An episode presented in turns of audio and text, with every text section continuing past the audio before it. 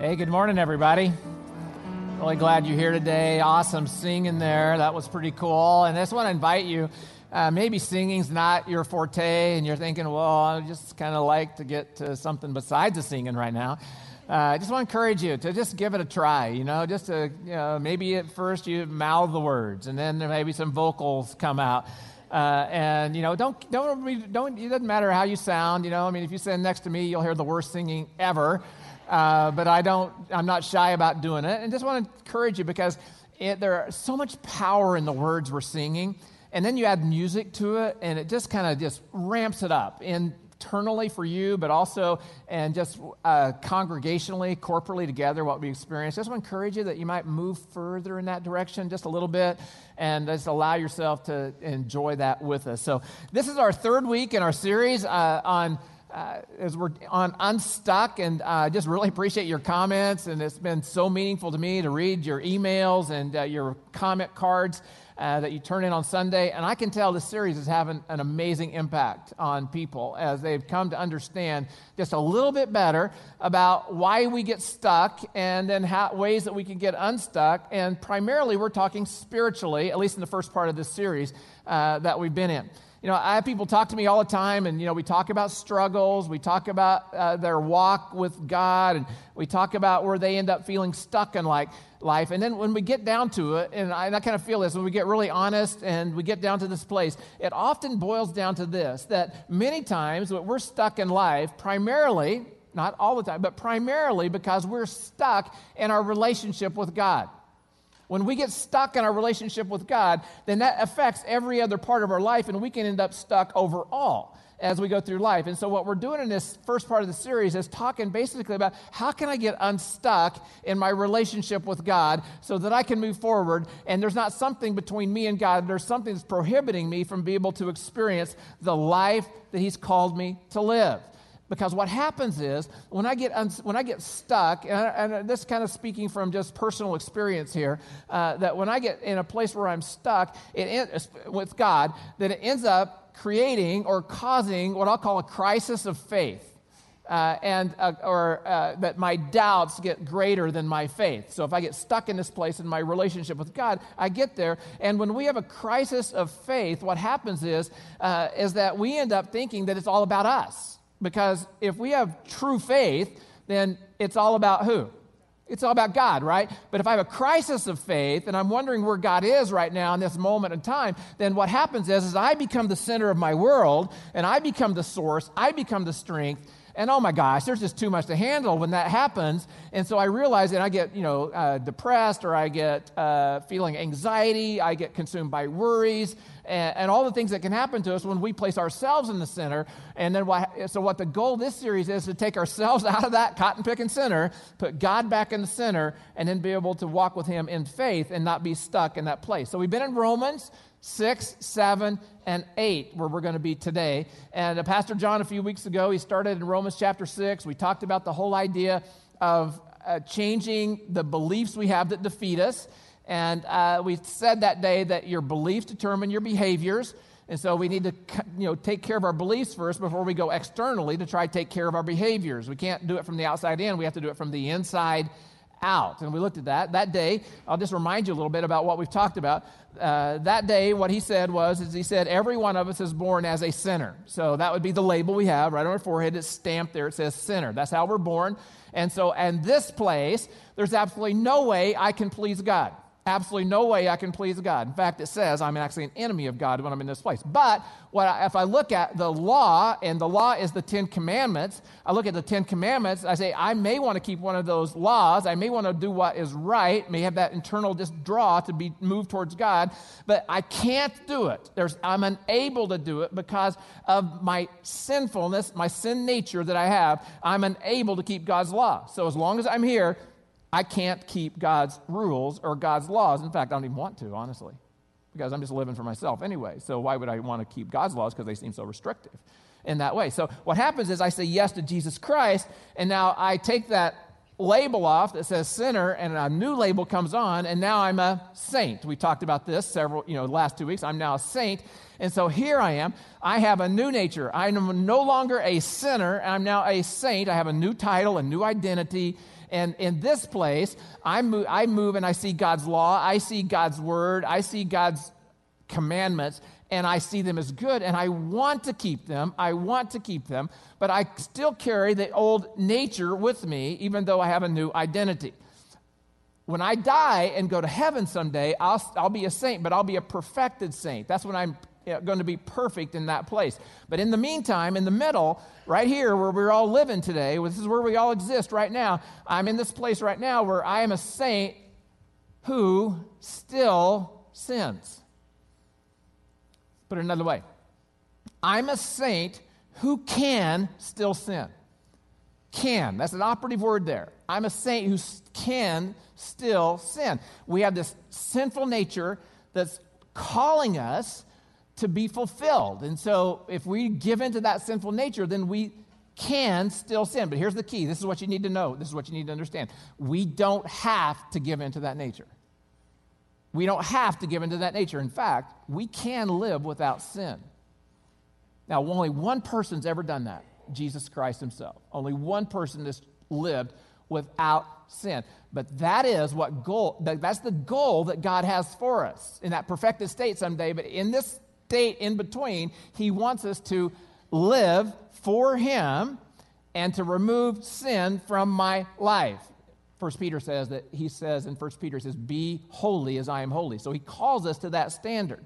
So now we're in Christ, and that's what the Bible says. It's in Christ is the term it uses. We have this new power that's available to us that allows us to be able to um, to accomplish what God's called us to actually accomplish. So that was Romans 6, okay? So that's kind of heads up. We all looked at that in Romans 6. Now, Romans 7, that we looked at last week, we talked about the struggle we have in this in between state. And Paul goes on and on. He says, I do what I don't want to do, and I don't do what I want to do. And it's just kind of this cycle, and I don't seem to be get, get out of it. And you remember, Paul's like the greatest Christian who ever lived outside of Jesus Christ. And he's saying, I still struggle with this whole place of being in a sin, having my sin problem. And we ended last week with these verses that are at the top of your message notes. So if you grab your message notes out, uh, that would be awesome. Um, show you some, but I don't seem to have any, but I don't need them. So uh, here we go. Uh, I got my own notes. So you know what they are. They're in your program. They look like message notes, okay? Whatever those are. And you can pull that out. Right at the top, I've got the verses from Romans 7 we ended with last week. I want to start with this week. Also, we're going to be in Romans chapter 8. So if you have your Bible, you can open it to Romans chapter 8. When you come in every week, just want to give you a heads up. There are Bibles on both sides of the doors. Grab one when you come in, use it while you're here, put it back when you leave, if that's what you'd like to do. If you don't have a Bible, though, these are here so that you can take one. This would be our gift to you today. If you don't own a Bible, we'd love to, for you to own your own Bible, and we'll give you this as our gift as you leave today. So he begins this way, or ends this way in Romans 7, what we ended last week. By the way, just a kind of a word here as we go forward just a little bit. Last week, I think I mentioned this in this service. I may not have. I hope you drank lots of coffee this morning, okay? Because I'm going to need you to listen really quickly, okay? So that's what we're going to do. And so I'm going fast. You're already going, oh, he's going so fast. I don't even know what he said so far. And I hope you do. Uh, and I'll uh, allow the Spirit to interpret this today because we're going to go through most of Romans 8 today. And we're going to look at that in context of this whole idea of Romans 6 and 7. Here's how he ends Romans 7, okay? Oh, what a miserable person I am. Who will free me from this life that is dominated by sin and death? Thank God the answer is in Jesus Christ our Lord.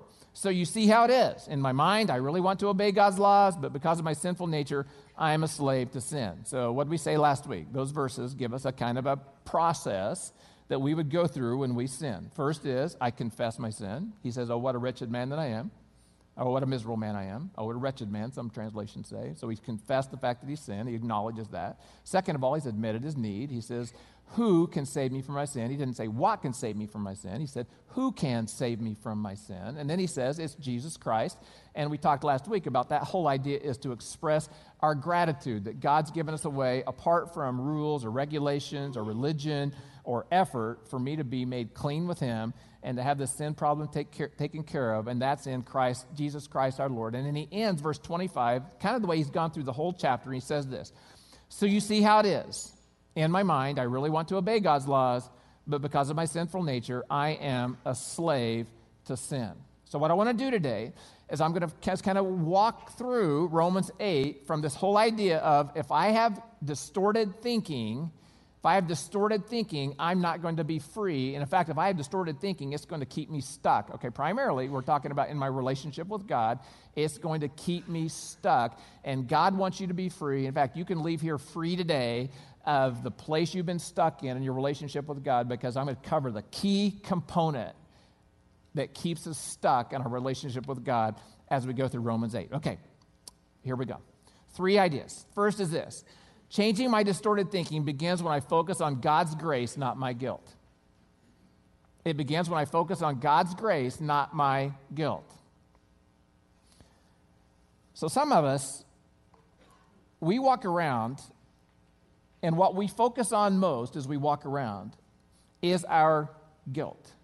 We focus on our shame. We feel our guilt and our shame intensely, and we're locked into that because it is a place that we know that we don't want to be, that we know that God doesn't want us to be, and yet we're not sure what to do with it. And, and we walk around and we're focusing on the guilt we feel rather than the grace God's given. And so, what I want to do here is just to kind of help us to get free from that place where we would be focusing too much on our guilt. In fact, you know, just a heads up here, you should only feel guilty for about a second. Okay? And that's as long as it takes you to confess your sin, admit your need. You know, so that's as, as, as long as you should feel guilty. If you feel guilty for more than about a second after you've done that, then that's not true guilt. That's false guilt. And that's what we're going to look at in just a minute in Romans chapter 8 that he wants you to be free from. And that's what a lot of us are stuck in today is false guilt based on something we've done in the past, based on something that someone told us about ourselves and we feel shame and we feel guilt and we're not unable to we're not able to escape that because we feel locked into it, but he literally wants us to be free of that guilt and that shame in our past. This is what he says. Romans 8 1 through 4. So now there is no condemnation for those who belong to Christ Jesus. So he's just made this little switch. You know, I, I do what I don't want to do, I don't do what I want to do. I am a sinful man, not a sinner, a sinful man, a saint who sins. So, and I'm in this struggle, I'm in this conflict. He says, Oh, but you know what? There is no condemnation for those who belong to Christ Jesus. And because you belong to him, the power of the life giving spirit, notice that the power of the life giving spirit has freed you. Would you circle that? Has freed you from the power of sin that leads to death. The law of Moses wasn't able to save us because of the weakness of our sinful nature. Okay, I'm a sinner. I have the law of Moses. I'm, I'm unable to keep the law. I'm unable to keep God's rules. So the law can't save me. It only shows me that I need to be saved. That's what it does. I'm unable to keep those. And that's what he's saying here. So God did what the law couldn't do. He declared an end to sin's control over us, no longer under the control of sin, by giving his son as a sacrifice for our sins. So Jesus now, because he came and died on the cross and sacrificed for us, he made it possible for us to now be free from guilt, for us to be right with God. I couldn't do it on my own, but because of what Christ did when I receive him, I am free. He did this so that the just requirements of the law would be fully satisfied for us who no longer follow our sinful nature, but instead follow the Spirit. Okay, so I just want to give you some you know, kind of thoughts about that. The word condemnation is the key word in that whole section, the word condemnation. That word condemnation basically means to have a judgment against, to have a judgment against. To be condemned or to be guilty means that there is something against you, that someone has something against you, and therefore there's a debt that must be paid, there's a liability uh, on your account that you must take care of. And so, what this is saying, this saying is that even though we are capable, here's the cool thing: even though we are capable of wrongdoing, which we're all capable of, capable of sin, there is nothing, nothing we can do that will create a liability or a debt between us and God. Absolutely nothing. When we are in Christ, absolutely nothing we do that can create a liability or a debt between us and God. Here's three truths you need to understand. One, God does not reject me when I sin. Really? He, he, and you want to write these on the first side of your notes, and because there's no room on the back. Okay, so first, he doesn't reject me when I sin, if you want to write that down. And some of you are going, wow, you know what? I thought he did. I thought when I sinned, he rejected me. And that's why I feel all this guilt and all this shame. And that's why I feel this separation. Two, God is not angry at me when I sin. Really? God is not angry at me if I sin. That would be a liability. Three, God does not punish me when I sin. God does not, some of you think that the life you're living is punishment from God for what you've done in the past, and so you can't get rid of your sin. I mean, can't get rid of your guilt and shame because you feel that somehow you've got to make up for that thing in the past somewhere. So what Paul did is he says there's no, there's no liability. When he uses the word no, he uses the strongest word for no that his language could, could use in that day. So he's no, no, no, no, no, no, no, no, no, no, absolutely no. I just say it with firm confidence. I would say it this way that it's, it, you cannot change this. Uh, you can count on it. There's absolutely no way that you can be condemned. So there's nothing you can do when you say yes to Christ, when you're a saint, nothing you can do that will cause you to be condemned. You only have guilt for as long as it takes you to what? Confess it and you can be free of that. And so you do not have to carry around guilt and shame the rest of your life. Don't have to do that. And He wants you to be free, and He wants you to change your thinking. Now, here's the deal. One of the problems, one of the reasons we stay stuck is, is that we have, you know, false ideas about how would, what we need to do to please God or how we can get unstuck. So we have these ideas. And uh, the, one of the main uh, false ideas is uh, propagated by religion religion. So we get we think that if I can want to deal with this problem that I have uh, and guilt and shame, then I need to just how, gain religion. Well, all religions have one thing in common, or several things in common. All religions have several things in common, and they can be described this way. I read this this week. I think it's awesome. Here's religion: you ought to, you don't, you're toast. that's religion. You ought to, you don't, you're toast. Okay, so that's the way it is. That's religion. Just pick a religion, okay? Just pick a religion. And you're going to hear the religious leader say, Here's what you ought to do. And you say, I will. And you don't. And they say, You're in trouble. That's the way it works. Any religion, you just pick any religion.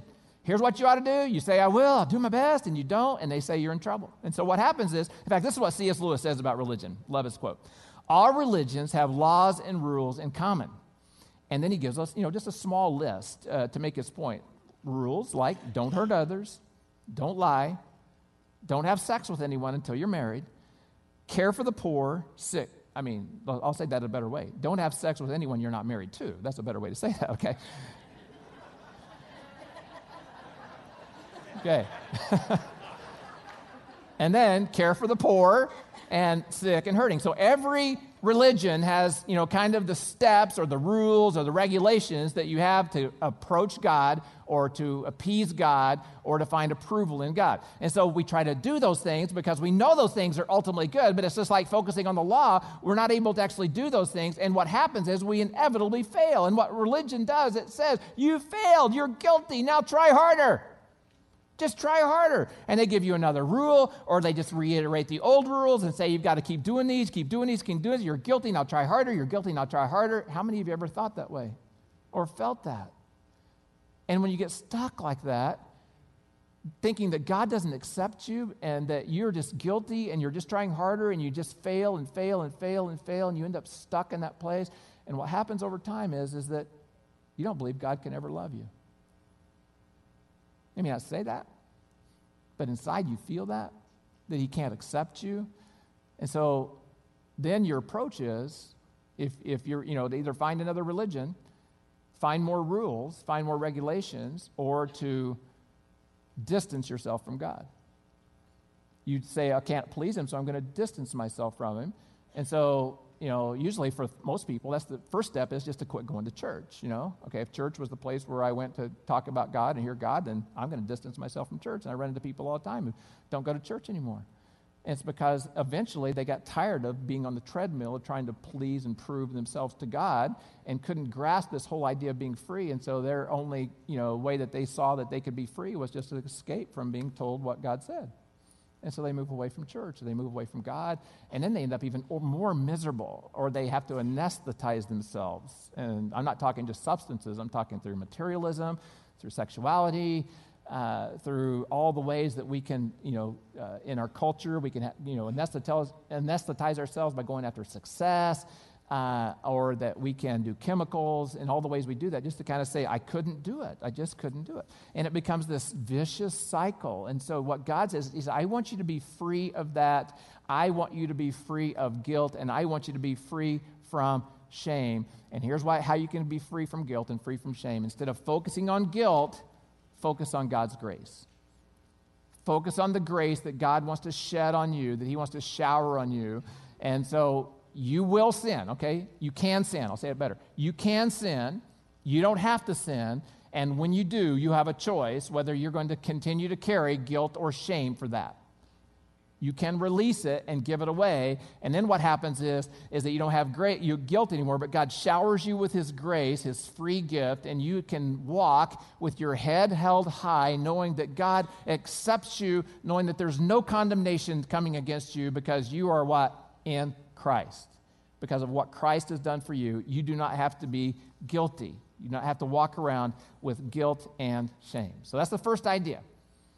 That's the first idea that Paul gets at in this section. And I, I just think that, um, just personally, just how I, my brain works and, and um, functions, and I know I came from kind of a guilt shame um, paradigm, is that um, this is the most freeing thought for me that God's ever given.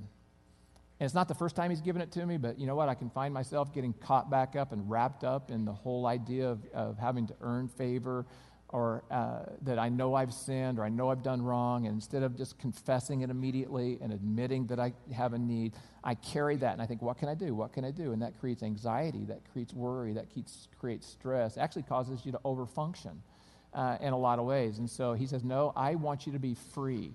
I don't want you to walk around that way and from uh, living with a distorted reality, but I want you to walk around under grace, knowing that you're free, with your head held high, and that knowing that God accepts you and God approves of you, even if others don't.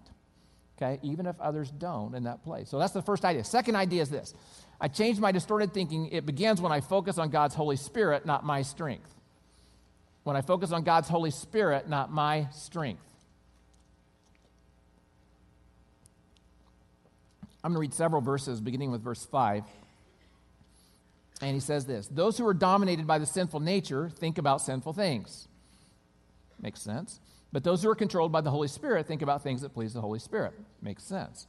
So letting your sinful nature control your minds leads to death, leads to destruction, leads to guilt, leads to shame, leads to being stuck, leads to having a poor relationship with God, leads to having poor relationships with others because you can't relate to others when you have guilt and shame.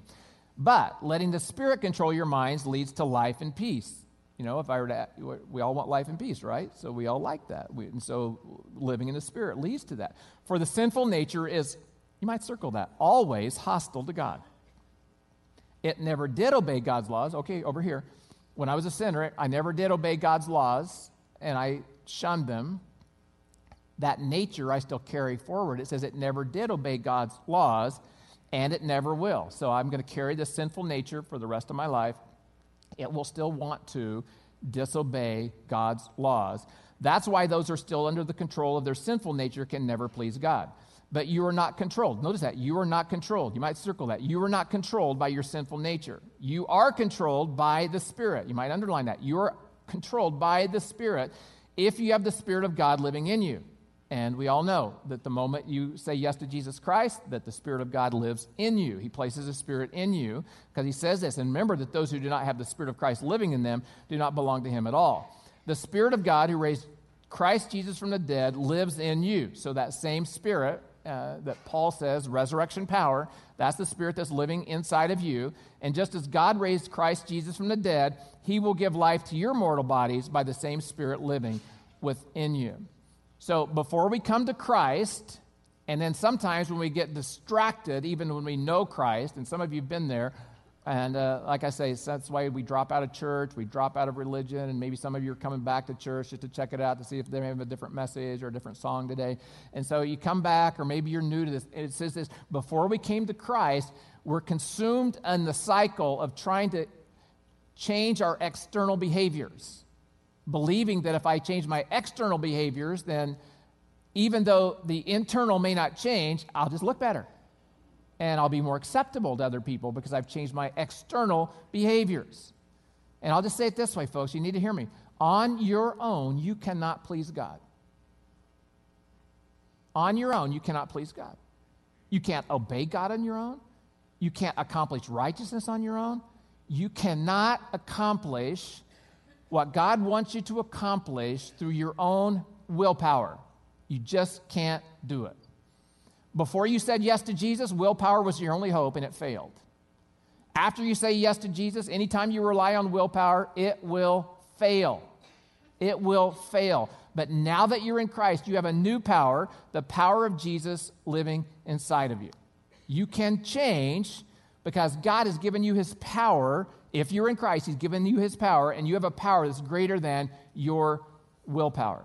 Now, it's pretty amazing, uh, just a kind of a sidebar here, that when you're reading Romans and Romans 1 through 7, in Romans 1 through 7, Paul only mentions the Holy Spirit one time. The whole of Romans 1 through 7 is about our sinfulness and our nature and uh, why we need Christ and then what Christ is going to do, but the Holy Spirit's only mentioned one time. In chapter 8, Paul mentions the Holy Spirit eight, 19 times. 19 times. Because he's saying, okay, here's we go. Here we're going to change now. You need the Holy Spirit in your life. You need to rely on God's Spirit in your life. He's making a point. I can't, but the Holy Spirit can.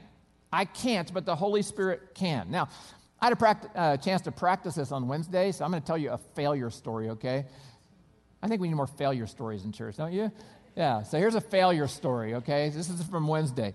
Uh, on Wednesday, uh, we had a memorial service here in our church uh, for Tammy Cook, and Tammy was part of our vocal team for a long time. Uh, she died of cancer recently. Uh, it's a long fight, uh, really courageous fight with cancer. And many of you know she sang here, and I would say here because she was always right here, always right there on our stage. And then she was singing the choir as well. So we had a memorial service, and after a memorial service, we had a fellowship time in our lobby, and uh, folks were hanging around, and there were a couple of tables with food on them. And, and as I walked, I was kind of the first ones to walk out of the memorial service, uh, sitting towards the back. And I walked by the tables, and as I walked by, I just kind of glanced at the goodies on those tables as I went by. And I caught eye of Texas sheet cake. You guys aren't, you may not know what Texas sheet cake is. Oh my. It is a thin chocolate cake. Looks kind of like brownies, only it's chocolate cake with a thick layering of chocolate frosting right on top.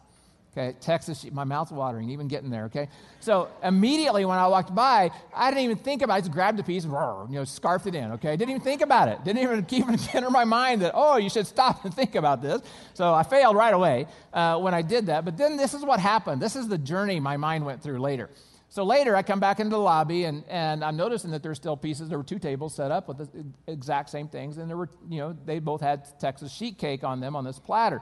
And so I'm just looking at that. And so then I start talking to other people and saying, You should try some of that Texas sheet cake. Oh, it's just amazing. The best thing there. You should try this Texas sheet cake. Texas sheet cake, Texas sheet cake, Texas. So that's all I'm thinking about is Texas sheet cake. It's just going through my mind. And then I'm standing there going, You know, I can't do this. I can't do this. My kids are telling me I need to lose weight, and I'm trying to do it. And if I go over there, I'm going to break my, my word with my kids, and I'm going to lose some weight by a certain date and make this happen. And so I'm talking. I said, you know what? I can't do this. The guy next to me, I can't do this. I'm not going to go. You go. You go have a piece, and you go have piece. I'm not going to have a piece. So I'm standing there the whole time, staring at this Texas sheet cake, saying I'm not going to have any. And then, as I'm going to walk away to my office, I walked right over to the table, grabbed a piece.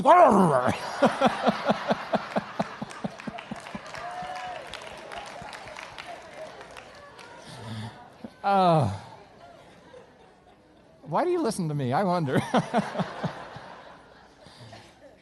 All that to say, that's the strength of willpower.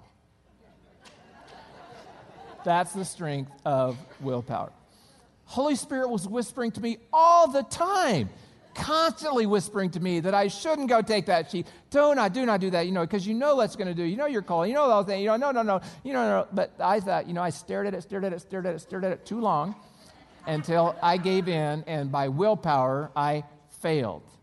And folks, here's what I want to say today about this. If you spend all of your time thinking, I think I can, I think I can, I think I can, I think I can, I think I can, that's a storybook. That's not reality. It's just not reality. You cannot or you would. And so you need to tap into the power of God's Holy Spirit. He gives you, He was speaking. I could say no at that moment, but I didn't. I didn't say no at that moment. So here's what you need to hear. You need to hear this and just kind of, you know, wrap up this point. Because Jesus Christ lives in you, you have a new power to say no. He's not going to control you. I mean, he's not going to, you know, just keep you from grabbing that cheat cake. But he's now giving you a new power to say no, and you get to choose what you do with that. You get to choose. And God wants you to say yes to Him and no to your flesh, but you say yes to Him, and He will set you free. Look at what Paul goes on to say in verses 12 through 14. Therefore, dear brothers and sisters, you have no obligation, notice that, no obligation to do what your sinful nature urges you to do. For if you live by its dictates, you will die.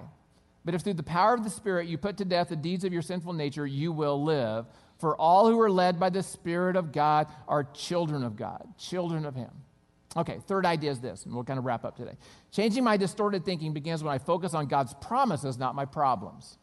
When I focus on His promises, not my problems.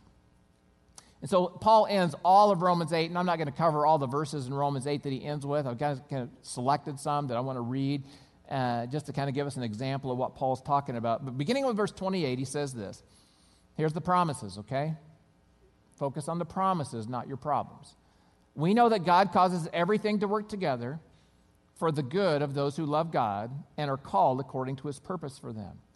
For God knew his people in advance, and he chose them to become like his son.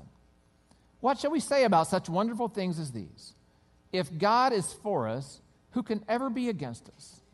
Since he did not spare even his own son, but gave him up for us all, won't he also give us everything else? Who will then condemn us? He goes all the way back to verse 1. Who will then condemn us? No one. For Christ Jesus died for us and was raised to life for us and is sitting in the place of honor at God's right hand, pleading for us. Now, the reason why I'm ending with this today, and I believe more than likely the reason that Paul directed his thoughts when he was writing Romans chapter 8, as we call it in our world today, is that so many of us have a distorted view of what God's promised us and why we don't think He's coming through. Why we don't think He's coming through. And so we get confused. And so what happens is we believe that God's promises are due to us based upon our correct choices. That God's promises come to us based upon our behavior. That God's promises come to us based upon our keeping, now back to rules and regulations. So we said yes to Christ by faith, we received grace, and now many of us think that we keep ourselves in Christ and we open ourselves up to God's blessings by works again by our own effort, by our own abilities, by our own willpower. See, here's what God's promise. I just want to just, you know, help us to understand that. God's promise, He'll forgive us. You read that in those verses, that God's promise He'll forgive us. God's promise that He will take uh, the wrecks of our lives, the failures of our lives, and that He will work that into good for us in some way. God says that He's promised to make us to be like Christ. And when he says that, uh, we're, I don't know about you, but I'm a long ways from being like Christ. And so that means that there's going to have to be a lot of chiseling that goes on uh, for him to make me like Christ. And that means it's going to be sometimes painful. And so if I look at my life and think that it, if it's only way that I know God's promises are coming true for me is if I'm pain free, that's, a, that's distorted thinking. That's totally distorted thinking. There are times that God does allow pain into our lives because that's the only way that we're going to be able to chink, take off a chunk or a chink of us so that we can look more like Christ and so we can move in that process. He's promised that he will that he can use us. I love that because here's what, you know, a lot of us feel that because of our guilt, because of our shame, because of our failures, because of our mistakes that we are no longer usable to God. No longer usable by him. That somehow we think that God had plan A and I just screwed up plan A and so now there's no plan B and I'm just out. And you've heard me say before, it's not, not, even original with me in any way. There is no plan B with God. There is only plan A. As I turn and move to Him and I repent and I you know, confess and repent and turn to Him, I'm in His plan A. And so I'm usable. And so some of you are sitting here today and you're thinking, God can't use me because you've got this voice in your head this tempter in your head saying you're not usable, you're not usable, you're not usable because you know because you know what you did. You, you still remember those acts, and Satan will keep you remembering them more and more. They're still there. He says you're not usable, and so you say, Well, I guess not. Because I am guilty. But then Paul says, You're not guilty. You did wrong, but you're not guilty. And you are free. And you those promises, every one of all of the promises in the book are for you. And some of you think, well, those are promises only for the good people. Those promises are only for the people that are, you know, you, you have your categories and you say they're not for me. Or maybe you're selective in the promises you think might be for you. And what I want to leave you with today, the thought I want to leave you with, is that God is for you. Would you write that on the bottom of your notes? Just write it down just to take with you. Right, God is for me. God is for me. That's clear thinking. I have a friend, he called it nine level thinking. That's clear thinking. God is for you. And you can trust Him that every promise in this book is for you. And what He wants you to do is He wants you to move out of this distorted thinking because if you live in the position of distorted thinking and you believe that it was, it's all about you and your abilities, what happens is, is that um, you become the center of your world and you believe everything rides or falls on you and your efforts and your behaviors. And as long as you are in the center of your world, I can guarantee you you're going to fail. I can guarantee it. What God says is to take yourself out of the center and trust in me and my promises. And when I'm in the center of your life, when I'm in the center of your world, and you're letting me call the shots and you're following me, I guarantee you what happens is what I want. And you can trust the promises I have for you. Okay, let's bow our heads and let's pray together.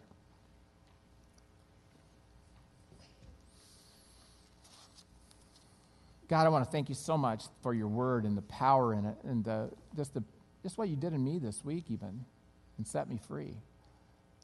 And I know that the potential's there that we could all be free today. Right now, some of us are listening to all the objections why we can't be.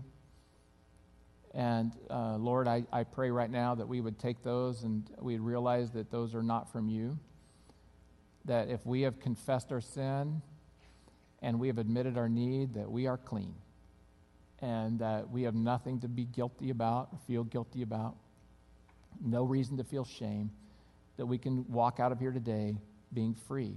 In fact, we can be free every day because we live under the showers of your grace in our lives, God. And Lord, I know that there are people here that have never said yes to Jesus before, and, and so they still wear the, center, the label sinner. And if you'd like to change that label today, I'll just give you an opportunity. You'd say yes to Jesus. Say, Yes, Jesus, I've sinned. I admit that today. I admit I'm a sinner. Uh, here's my pile, my whole pile. I'm going to place it at the foot of the cross. And I'm going to tell you, I need you to forgive me. I can't, I've tried through religion, I've tried through success, I've tried through work, I've tried through materialism, I've tried through relationships, I've tried all these ways to gain approval, and they all failed me. And I declare today that I need you. And I need you. Cleanse me and set me free. And then all of us would say that we will live the rest of our lives for you, believing that all the promises in the book are for us, living by faith, experiencing your presence wherever we go, and that we would then be your witnesses as well of the wonder of God's grace in our lives. That's in Jesus' name we pray. Amen.